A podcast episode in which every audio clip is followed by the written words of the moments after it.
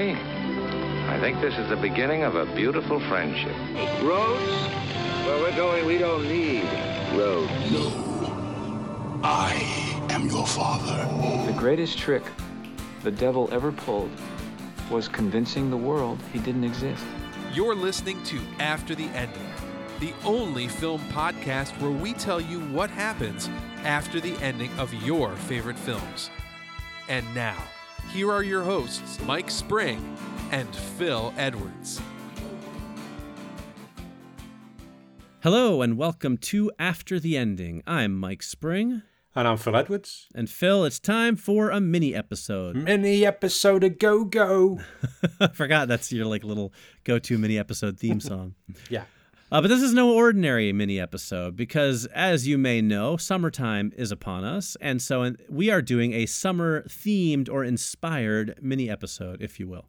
Yes, so if the sun is shining, this episode is for you. But as you can play this at any point, whenever you want, if it's a miserable day, why not put this on and cheer yourself up? That's right. That's right. But if it's a sunny day out, go out on your back porch or your hammock or just sit in your yard and kick your feet up, enjoy the sunshine, and listen to this episode where we tell you our top five movie scenes set in the sun.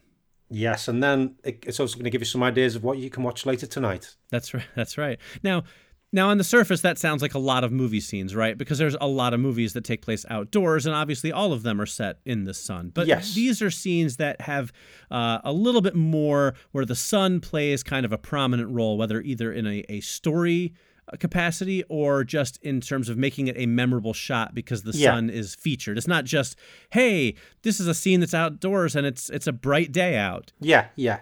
Or if it is a scene like that where it's just got a bit more magic to it or it's just got that feeling of, you know, of the perfect summer's day. Right. Yeah, that's what that's what we've sort of that's our criteria yes, for this list. Yes, it evokes an, an emotion or a, a, sort of a feeling that has to do with the sun. I think that's a good way to, you know, I think you summed it up nicely. Yeah, that's yeah. a lovely way of putting it actually, yeah.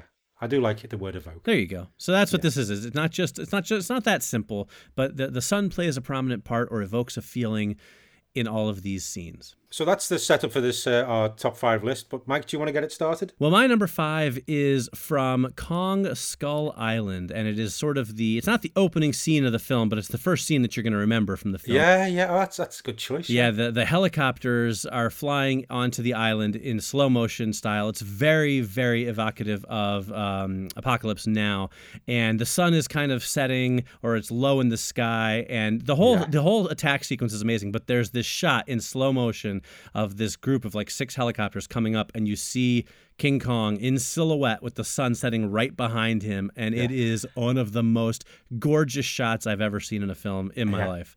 And he's massive. Yes, yes, yeah. he is humongous, and it's and you see the reactions of the people in the helicopters as they're seeing him for the first time. And uh, like I said, the whole sequence is fantastic. It's all bathed in yellow and orange as as it's you know the, the sun is getting low, and it's it's a lot of great action. But that shot of King Kong being revealed for the first time is to me just a thing of beauty. So that's my number five. That's an excellent choice. Yeah, there's also the bit a bit earlier on as well when you have the two uh, World War II people fighting, and then suddenly you see the hand come up and the sun sort of in the background as then he's, as he pulls himself up and we just briefly see Kong before that. But right. no, that's a great choice for number five. I like that. Thank you. Okay, my number five is one which I think might be on your list, but it is the end scene from 30 Days of Night. That is a good pick, and I can see why you'd think it would be on my list, but actually I did not include it. Oh, excellent then. Okay. It was in my short list, yeah, but yeah. it didn't make the final cut. Okay, that's good then. Yeah, but this scene is uh, spoilers if you haven't seen it, so if you want to skip ahead about 20 seconds or maybe 30 seconds. But this is the scene at the end when Josh Hartnett, who's uh, he saved the few survivors by basically getting turning into a vampire, you know, and just as he's just before he fully turns, he uh, he sits with his ex-wife and they sit and watch the sun come up and then he slowly turns into dust. But it's just emotional after what's gone on, all the terrible things they've witnessed and had to do to survive. And then there's this moment of peace and release, but it's just he's he's gone, and that's that's the end. But it's a, it's a beautiful scene, and it's very emotional after what's gone before. Yeah, I like that scene a lot, and I like that they kept it true to the comic book. Yeah, yeah. Because in so many Hollywood movies, they would have skipped that and just had the hero, you know, go on being the hero. But in this Yeah. case, they stayed true to it. So I do like that scene, but like I said, it just it just got edged out for me. Okay, what's your number four then? All right, my number four is the sunset scene from Gone with the Wind. Uh, as we know, I, I love this movie. And this is the scene where Rhett Butler is going off to war and he basically proclaims his undying love for Scarlett O'Hara uh, in no uncertain terms, telling her that you're the only woman I've ever loved like this and I've never waited as long for a woman like this. And she basically rebuffs him and he's like, But you're sending a soldier off to war. Even if you don't love me, just do it to give a soldier a happy memory as he goes onto the battlefield to die. And he kisses her and it's it's a little forceful but i don't think she kisses him back so it's not like it's you know completely un on you know pc but um but it's it's shot with the sunset behind them. It's this red Yeah. you know sky behind them. Um it's a it's a great looking scene and i i love this movie and i love their performances and Clark Gable just gives this awesome speech to her and he does such a great job and so um, I just I love the look of it though it's that that blood red you know sky behind them like it popped into my head and I was like yeah it's got to go on the list No, an excellent choice. Uh, my number four is uh, a scene from Lawrence of Arabia. I knew that you'd have a scene from that Yeah. I mean, I mean, there's so many. You could put the whole film in it, basically. Mhm. But uh, the one in particular is the, the most famous one. It's when Omar Sharif, who's uh, who plays Sharif Ali, he comes out to the uh, he comes out of the desert to the heat haze, and it's it's one of those scenes where the sun is up in the sky, and it's you're just at this well in the middle of the desert, and then you just we're we're looking out at the desert, and it just looks like that shimmering heat haze, and then suddenly there's a man on a camel comes out of the of the haze, and it's just it just you get the feeling of the intense heat and the dryness of the area, and just how this uh, the mystery of the desert can take people and just uh, entrance them. Yeah, that's a classic scene. Didn't didn't make my list. Just there's a lot of movies to pick from, but uh, I'm glad it made yours. I had a feeling it would. Yeah. All right. Well, my number three is uh, one of the less lofty uh, films on my list, but I like this scene anyway, so I'm including it. And it is from the Chronicles of Riddick. Oh yeah, yeah, yeah. Uh, from the scene where the Riddick and his his team are on the planet Crematoria, uh, very subtly named planet there, um, and basically it's uh, it's this this this planet with extreme temperature changes from extreme cold to extreme heat, and so as the sun is coming up, it's not only going to potentially fry them, but it is causing a chemical reaction on the surface of the planet that is basically making everything explode into giant fiery death, and so Riddick has to save his uh, ward, whatever you want to call her. It's not quite his girlfriend. Yeah. Uh, from this rapidly ex- uh, approaching exploding death, and I, I just like the scene. I think it's a cool concept. It, it kind of really sold the the big grand science fictiony ness of the movie, and there's some cool special effects in it. I wish it had been a little bit longer actually, because they do kind of solve the problem quickly. But it is a, an exciting, fast paced scene, and uh, and it, it kind of ends in a great way with Vin Diesel standing there covered in steam, just looking like a badass. So uh, that's my number three. That's uh, that's an excellent choice. Yeah, and I think I've mentioned in the previous episode that I do do have a soft spot for that one. A big a big bloated, silly in places uh, sci-fi epic, but uh, yeah, yeah, Yeah. good scene. Yeah, crematorium. I forgot about the name of the planet. Yeah. Okay, my number three is a French New Wave film. It's a scene from uh, Francois Truffaut's Jules et Jim, and it's basically about uh, Jeanne Moreau and two blokes who go on a bicycle ride in the sun in France, and it's uh, it's just it just looks like one of those perfect days. Just people on these bicycles sailing through the French countryside, and the sun's the sun's coming through some trees, and it's just beautiful, and the music's music's beautiful playing, and it's just it just like one of those days where you you, you know you have very rarely where just everything's perfect and you just everything seems to slow down and you're relaxed and you're with people having a laugh and just having a lovely time. Just a great sense of enjoyment in that scene and it, it sort of it sort of captures that carefree youth you know that time when you just you had your whole life ahead of you and you could do these amazing things right. Right. Excellent. that's my number three a good pick. I've, I have never seen Jules and Jim, so I, I couldn't put that one on my list, but it, uh, I'll get to it one of these days. Yeah there's too so many films out there Yeah, yeah, that's true. All right, well, my number two is uh, from Star Wars, the original, and New Hope, and it is the scene where Luke is standing on Tatooine looking wistfully out at the two suns, which I made my list for a number of reasons. First of all, they John Williams' Luke theme is playing that dun, dun, dun, dun, dun, dun, you know, very like wistful, emotional, and even as a kid, that piece of music really stuck with me. I always thought that was just like one of those pieces that could really evoke that emotion um, in me, and it really made me like feel something. But I, I love the look of the scene; it's very iconic. I mean, you see that image of Luke standing there, in- like in the desert with one leg up, you know, kind of Yeah. looking off in the distance. I mean, it's a very well-known piece of pop culture. And also, what I like about it is just that the the the binary suns of Tatooine it was sort of like, hey, this really is in a galaxy far, far away. You know, this is still early in the film, and right Yeah, now it's just kind of, oh, he lives in the desert. There's some weird, you know, droidy things and whatever. And then all of a sudden it's like, oh, this planet has two suns. Like, okay, we're really, we're really far out there. Um, and obviously it's Star Wars, so of course it, it, you know, it gets a little extra attention from me. But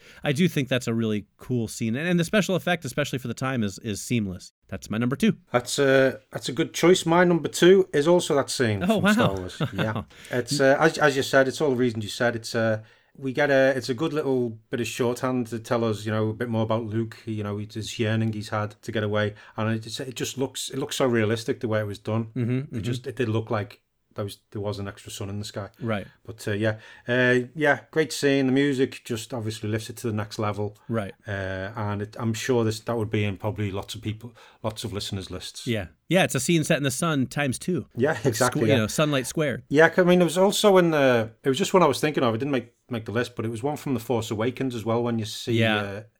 Uh, The, TIE Fighters. fighters I coming down, actually yeah, thought yeah. about including that one, but I didn't yeah. want to put Star Wars on here twice, so I, I picked the Luke over the TIE Fighters. But I do really love that scene. because that was done really well as well. It did that. That looked realistic. The effects of that, you know, the shimmering sun as well, the heat haze coming Yeah. up. I thought that was done well. Yeah, yeah, absolutely. Well, I'm glad that was on your list. Also, it's funny that we both put it at the exact same spot. so- Yeah, I know. Yeah, yeah. What's your number one then? All right. Well, I don't think our number ones will be the same, but Hmm. maybe they will. I don't know. Uh, it is the very last scene in Indiana Jones and the Last Crusade, where Okay, yeah. yeah. Indy and his father and Oh, and Sallah yeah, and course, Brody yeah. ride off into the sunset. And I Yeah. thought this is fitting for a number of reasons for me. Uh, it's my favorite Indiana Jones movie, hands down.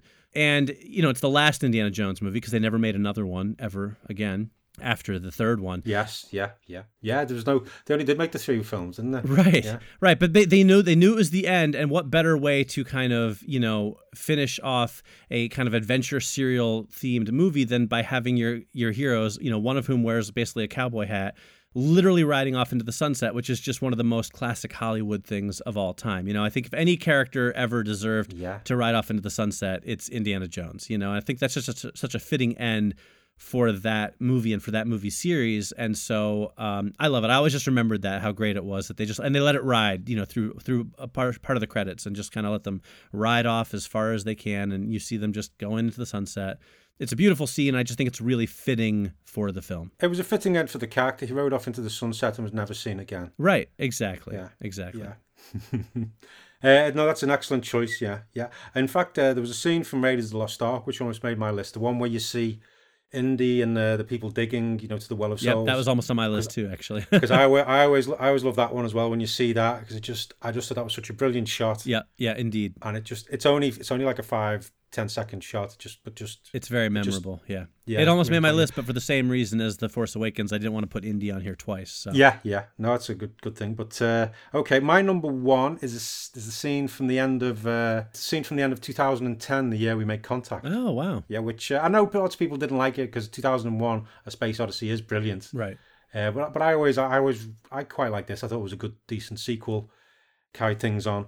Uh, but it's a scene at the end when after everything that's happened, uh, the monoliths have. Uh, the spoilers here if you, if you want to. Turn, I've never I've never seen it, but yeah, uh, but after the monoliths seem to multiply, uh, and uh, you've got the people on the Discovery and the Russian ship as well. Watch as these monoliths multiply and basically consume the planet Jupiter until it, it basically becomes a sun, and then we see uh, Europa slowly start to thaw and change in the end credits. But we, while that's going on, we hear we hear Roy Scheider do this this uh, this message back to his son about how it's going to be mankind growing up with two suns and how the people of the new sun will meet people of the old sun and it's all really good. And the aliens send a message saying all these worlds are yours except Europa. And then at the end we see the two suns in the in the sky over Europa, and then Europa becomes as time passes, it becomes a jungle planet, and then we end with another monolith standing there, and the musical is all brilliant. But it's a great scene, a big uh, culmination of everything that's happened, and it's just big and epic, and I really like it. very cool. That's cool. my number one. That's a good choice. I like it. yeah, thank you very much. Nicely done. All right. Well, there you go. So those are our top five scenes in the sun. Yes, there's uh, plenty more we could have included, but uh, that's just a small selection. Yeah. Yeah. A nice list. Indeed, it was. Nice list to listen to while you're sitting in the sunshine. Yeah, but get in touch and let us know your favourite scenes in the sun Or if you want to be different, your favourite scene set in the snow. we'll get to that list also, though. Yeah, that'll be coming up. All right, well, that's going to wrap us up for this episode. So, as always, we thank you greatly for listening. I'm Mike Spring, And I'm Phil Edwards and we'll see you next week. after the ending. You know, I always take the easy way out. I do know that, Mike. I'm a lazy, lazy son of a bitch. aren't I? So am I. That's what. That's why. That's why we work so well together. That's what it is. Because we're both like, how can we make a podcast and do the least amount of work possible? That's that's what I like about doing it. Though is the fact that we can just go off and talk about something, and we haven't got any. There's no, it's not scripted, and it's just wow. I've been talking for all this time, but it is because we're No, lazy. it, it works. It's just one of. It's just funny. It's like you know what takes a whole lot of work? Podcasts. Let's get two lazy people who don't want to do any work, and let's put them together. Are we podcasting again? Do we have to just sit here in a comfy chair and just I know, talk? talk about movies. Oh no! well, that's the that's the secret, though. Obviously, do a podcast about something you love. You know, if we had to do a podcast about, you know, The internal combustion engine, episode one. right, right, exactly. Oh, Luckily, I'm I'm used to feeling like an idiot, so ah. that doesn't. well, I think we're both good at that. Yes. Another thing we both have in common. After the ending, it's the show hosted by two lazy idiots. Yeah. It's amazing we haven't gotten more listeners with a tagline like that. Oh, you need to have a the next book you write, or if we make a film, we need to have somebody going evoke this, and then you know something happens. yep, yep, we could do that. We certainly Yeah. could do that. Yep. Let's base a whole film around that. Oh, absolutely. Yeah, why did you make this film? Well, we wanted a character who said evoke this. Okay. Yeah. No idea what the plot would be. There's there's Phil's valuable contribution for this episode. yeah. If anybody wants some other idea, film ideas, uh, get in touch. Oh yeah, you know the they're going to be beating down our door after that brilliant one, Phil. I've got lots more. You know, uh, stitch this. That's another one. Who put that there? Then we'll fight in the shade, and then don't you know, like a minute later, there they are, and all these arrows come. Fl- Damn it! Was that the arrows? Is that real arrows? Oh my god! You okay, Mike? See, this is this is what we call method podcasting. I'm, I'm I actually hired a bunch of archers to shoot arrows at me while I'm recording, just so I could evoke that feeling of Ah. of the scene. Uh, anyway, So when they fired it, they went evoke this. There you go. yes. We thank you greatly for listening. I'm Mike Spring. Dang it. Dang it. Now I forgot. Usually it's you. I'm the one who forgot that I'm supposed to say my name.